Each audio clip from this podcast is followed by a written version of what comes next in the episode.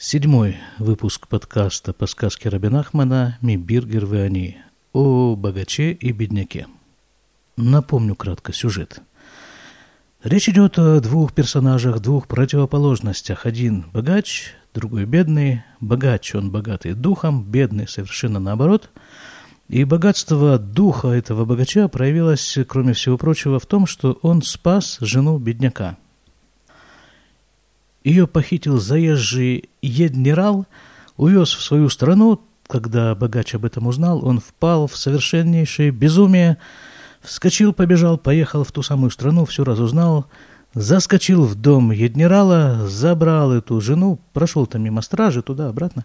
Стража как-то совершенно торопила от такого нахальства и ничего ему им не сделала. Потом уже, когда они вышли, богач с женой бедняка – за ними была организована погоня, они прятались от погони в семи источниках воды, и в каждом из этих убежищ жена бедняка давала клятву, что если только в жизни у нее будет какая-то удача, то она обязательно поделится этой удачей со своим спасителем, с Биргером. И поскольку для принесения клятвы должны быть свидетели, а свидетелей, как вы понимаете, в этих ямах с водой и в микве, и в речке нигде не было, то она брала в свидетели сам этот источник воды. Таким образом, они благополучно добрались до дома, и удача улыбнулась им обоим. У них у обоих родились дети. У Биргера родился сын, а у жены бедняка – дочка. Причем дочка эта была совершенно неземной красоты, вот просто неземной. Настолько она была красива, что самые влиятельные люди мира приезжали к нему посмотреть на эту дочку. Одаривали его подарками этого бедняка, папу дочки. И потом решили как-то вот посвататься к этой самой дочке, посватать своих детей к ней. А что посватать, решили его приподнять по служебной лестнице. И сам процесс этого подъема по служебной лестнице был настолько стремителен, что бедняк разогнался и стал императором, то есть повелителем всего мира. Хотя, повторяю, при этом он ничуть не изменился. Он оставался таким же нищим духом, как и раньше. Просто ему повезло. Дочка родилась красивая. А вот его жена не забыла – свое путешествие вместе с э, богачом и свою клятву, и решила, что самая большая удача, которая выпала на ее долю, это ее дочка. И хорошо бы эту дочку выдать замуж за сына Биргера. Поделиться таким образом с ним своей самой большой удачей, как она и обещала. Поговорила об этом с Бергером. Он говорит, да у него и у самого такие мысли вертелись. Но он не решался – ну вот, хорошо, дело было обговорено. Но папаня, бедняк, теперь-то ему уже как-то зазорно выдавать дочь замуж за какого-то, пускай и богатого человека, но не, не тех кровей.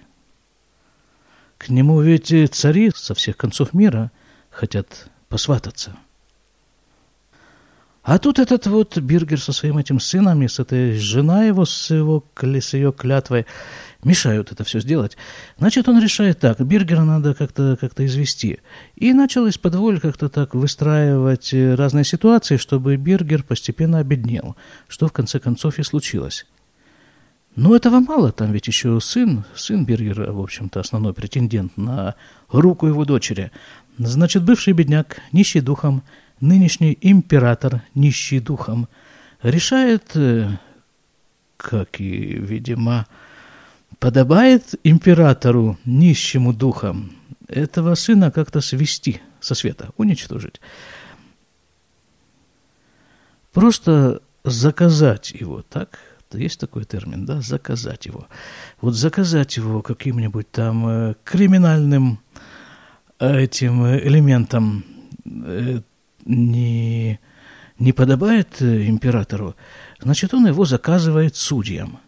Судьи, состряпывается дело, судьи его осуждают на смертную казнь, его должны зашить в мешок и бросить в море. И вот тут жена бедняка, тут она вмешалась в дело. Она пошла к палачам, которые должны были проделать эту процедуру,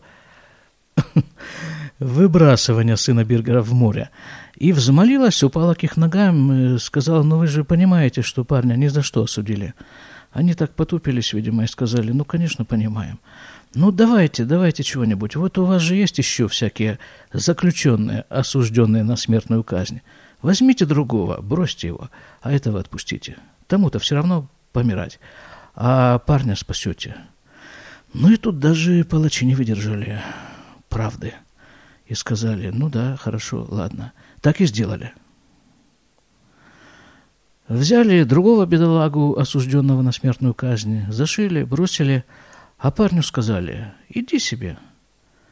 Парень оказался смышленный и пошел себе, к себе. Вот на этом месте мы в прошлый раз и остановились. Только, по-моему, звучала уже эта идея, что парень, этот сын богача, на самом-то деле он никто иной, как э, Машиах, Мессия – есть такой мидраж. Спрашивают, а где сейчас находится Машиах? Отвечают, а он сейчас находится в том месте, где собраны больные проказой. То есть место, как вы сами понимаете, но, но специфическое довольно-таки. Вот так именно вот там находится Машиах. Спрашивают, а как его можно отличить от остальных больных проказой? Ответ такой. А вы понаблюдайте за ними, за всеми. Вот э, рядовые больные проказы, они, когда делают себе перевязку, то они сначала снимают с себя все бинты, ну, чтобы дать телу проветриться, а потом уже только одевают новые бинты. А вот Машех, он меняет бинты по одному. Почему? А чтобы как только его позовут, он тут же был готов выполнять свою миссию. Интересно, это слово мессия э, в русском э, языке. Это созвучно слово миссии. Ну, наверное, это просто созвучно. Скорее всего, слово мессия появилось в русском языке из греческого, как и многие другие слова, привнесенные в русский язык из э, еврейских источников. Они прошли через Грецию. А в греческом языке, насколько я его себе представляю, там нет шипящих букв. Поэтому Моше превратился в Моисея, Шмуэль в Самуэля, а вот э, Машех э, в Мессию. На иврите это все просто. Машех это значит помазанник. Это, кстати, вот туда, в копилку о проказе и других кожных заболеваниях. Их же мажут. Ну, давайте продолжим. Продолжим сказку. וקודם לזה הלכה הקיסרית הנעל וקראה לביתה הנעל ואמרה לה, а вот до этих событий, до того, как, как сын Биргера был осужден на смертную казнь, и приговор был приведен в исполнение, но в отношении другого заключенного, его сокамерника – так, так вот до этого было вот что. Пошла Кейсарит, это уже кто? Жена императора. Она же жена бедняка в прошлом. Так вот она пошла и позвала свою дочь Веамраля а, и сказала ей, Бети, дочь моя, тиди, шезе абен шелабиргер уахатан шелах». Знай, что вот этот вот самый сын Биргера, он твой жених. Там же, помните, да, речь все идет о сватовстве. Там все хотят эту самую дочку заполучить. А дочка, да, мы сказали, что сын Бергера – это Машех, а вот дочка. Дочь – это Шхина, дочь – это Кнесет Исраэль, дочь – это… Как перевести эти все выражения? Ну, в общем, это самое святое только, что есть в этом мире. Именно этому она не земной красоты. Потому что она стоит на границе между этим миром и всеми остальными мирами. Так вот ее хотят, естественно, ее хотят все заполучить. Она предназначена для совершенно определенного человека, вот для сына Бергера. Тиди, да, так вот знай, что этот сын Бергера – это твой жених. וסיפרה לה כל אותו המעשה שעבר עליה канал и рассказала ей всю эту историю, все, что с ней произошло. Ее мама. Веха Биргер Масар Навшо Бишвили, и как Биргер, богач, пожертвовал собой, так можно очень э, приблизительно перевести, пожертвовал собой Масар Навшо для меня – – והיה עמי בשבעה מקומות הנעל, ונשבעתי לו בהשם. И он был со мной в семи вот этих вот самых местах, где они прятались, и я поклялась ему Богом. שכל טוב לא יומנע ממנו ולקחתי אותן, השבעה מקומות, לעדות. Я ему поклялась, что самое хорошее не утаю от него – поделюсь с ним. И взяла в свидетели вот эти самые семь источников. Шеем, Бор, Умикве, Вехуле. И источники эти – яма, имеется в виду яма с водой, это еще одна разновидность источника воды, и Вехуле и так далее, каналь, как это было описано раньше.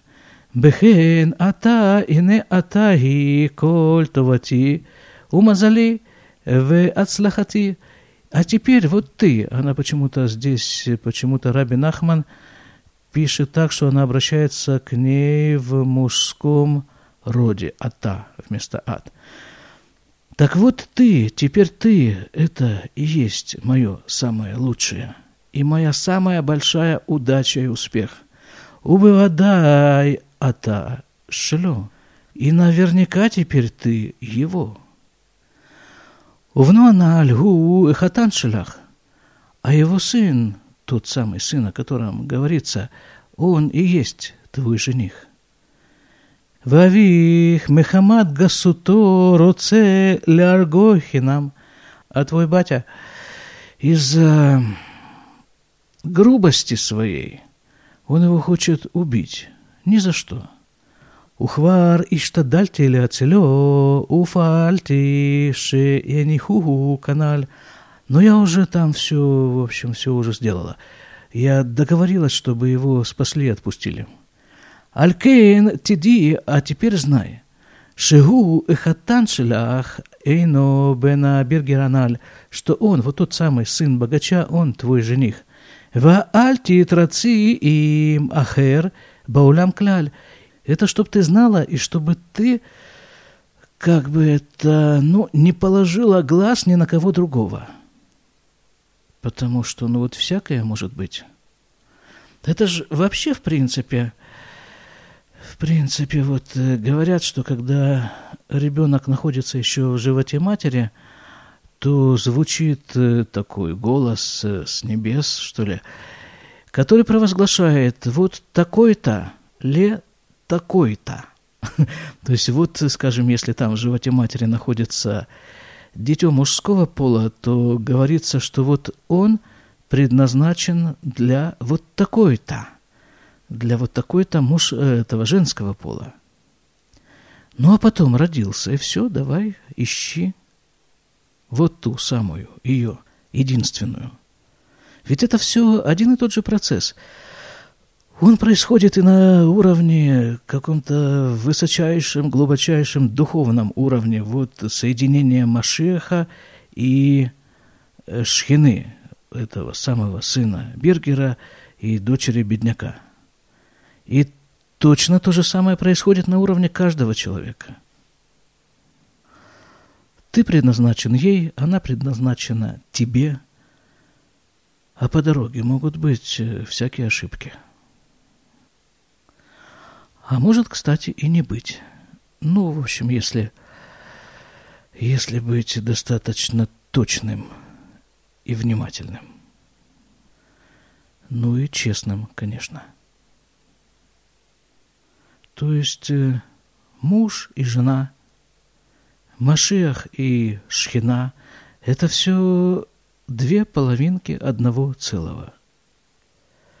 Но для того, чтобы эти половинки воссоединились в одно целое, нужно проделать некоторую работу. Работу по уточнению. Дальше. Вынитка блюдевре има Бейнея. И она поняла и приняла слова мамы. Кигам ги айта ират шамаем, Потому что она тоже была, дочка была богобоязненная, так же, как ее мать. Вышива, «Вейшива ашебевадай текаемках». И она ответила, что наверняка она это сделает. Вальха батазот вишельхактав эльбена бергераналь. И пошла дочь и послала сыну Бергера письмо. Или Элятфисаши и мехазек и тацмабо – о том, что она хранит себя для него. והוא החתן שלה, и он ее суженный. ושלחה לו כמו חתיכת לאנדקארט, и она послала ему кусочек карты, ландкарт. וציירה בו כל המקומות שהחביא אמה עם אביו כנ"ל. И на карте она нарисовала все те места – в которых пряталась ее мать с его отцом. Шем и Жбия идут, те места, которые ее мать взяла в свидетели своей клятвы. Бору, Микве, Вехули канале – яма и миква и так далее. Шицирабу кмобор у микве, то есть она там прямо нарисовала вот эти вот яму и вот эти вот, э, вот эту микву и так далее. והזהירה אותו מאוד מאוד שישמור הכתב הזאת מאוד מאוד, וחתמה עצמה למטה. И она его предупредила, чтобы он очень и очень хранил вот это самое письмо и подписалась под ним внизу. Понимаете, вот сюжет, да, ведь сюжет, они учились вместе, то есть они были знакомы, будучи детьми, дочь бедняка и сын богача. И вот с тех пор они не виделись. Как она его узнает, Машеха? когда они встретятся. А может быть, это вовсе не он. Может быть, это тот, который только выдает себя за Машиаха. И таких случаев было немало в истории. А узнает она его вот по этому письму, которое она сама ему написала. На предъявителя. Дочь бедняка, мы сказали, кроме всего прочего, это еще и Кнессет Израиль, то есть народ Израиля. Как народ Израиля узнает Машеха? Машех должен что-то такое предъявить. И об этом написано. Написано не только здесь, а в разных книжках. Ну вот, вот, что предъявить у нас уже есть. И кому предъявить есть. И кто должен это предъявить у нас тоже уже есть. Только само это событие еще не состоялось, э, потому что, как там это говорится, быстро сказка сказывается, да не быстро дело делается, что-то такое, да? Вот, э, вот э, это у нас и происходит. אחר כך היה הכנ"ל שלקחו הממונים איש אחר, ואותו הניחו והלך לו. А вот после этого, после уже этих событий, после разговора мамы с дочкой и вот это появление на свет вот этого письма, после этого только палачи казнили другого человека, а сына Биргера отпустили. «Вилех веавор ачеба элаям» И он пошел себе и дошел до моря. «Веяшав бесфина веавар баям» И он сел на корабль и поплыл по морю. У «Уварох сарагдуля венаса сфина эльсфар эхад». И поднялась большая буря – и понесла этот корабль к одному берегу. Ваяша Мидбар, а там была пустыня. Вот это вот, э, это как бы еще один такой, не персонаж, а обстоятельство. Саарак Дуля. Большая буря. Вот это обстоятельство очень часто встречается в сказках Раби Нахмана, и не только в сказках Раби Нахмана, в других книжках э, тоже есть нечто подобное, большая буря. Это некая сила, какой-то ураган, который перемешивает все, все крутит, вертит, смешивает, меняет местами сушу, воду, небо, землю, все. Это все происходит, конечно же, в сознании человека. На самом-то деле все остается ровно на том месте, на каком оно было в первые дни создания этого мира. Но вот сознание человека крутится, этот буря, эти смерчи, и меняет все местами. Вот ничтожество делает императором, настоящего богача делает бедняком, народ Израиля изгоняет из своей страны, ну и, да, этого самого Машеха помещает в Лепрозорий. Для чего это все нужно? Да чтобы мы с вами не были безработными. Как бы есть нам чем заняться – наведением порядка, в общем-то говоря, возвращением вещей на свои места. Вот так прибила корабль бури к берегу, а там была пустыня. У Мегоды ля Саара Шикурин умпит. И из-за силы этой бури, урагана, Нишбера Асфина, сломалось судно. Ах, а нашим шеба ницлю, Выяцу аля ябаша. Однако люди, которые там были, уцелели, спаслись и вышли на сушу. Выша моя Мидбар, а там была пустыня. Пустыня – это то место, где ничего нет. Просто ничего нет. Ну, не положено бы быть человеку в том месте, где ничего нет – что же он там будет расставлять по местам? והלכו לנפשם כל אחד ואחד לבקש לו אוכל לנפשו. И люди эти разбрелись поодиночке искать пищу для своей души, если перевести дословно. и если... А вот этот дословный перевод, кстати, это и есть э, максимально точное определение этой ситуации. Можно перевести это таким образом, что люди высадились э, с этого утонувшего корабля в пустыню, и поскольку в пустыне нет ничего, в том числе нет пищи, значит, они разбрелись искать, чтобы такое поесть, каждый поодиночке.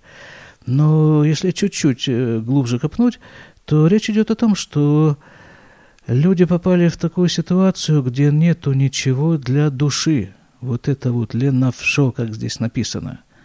Нет ничего для души.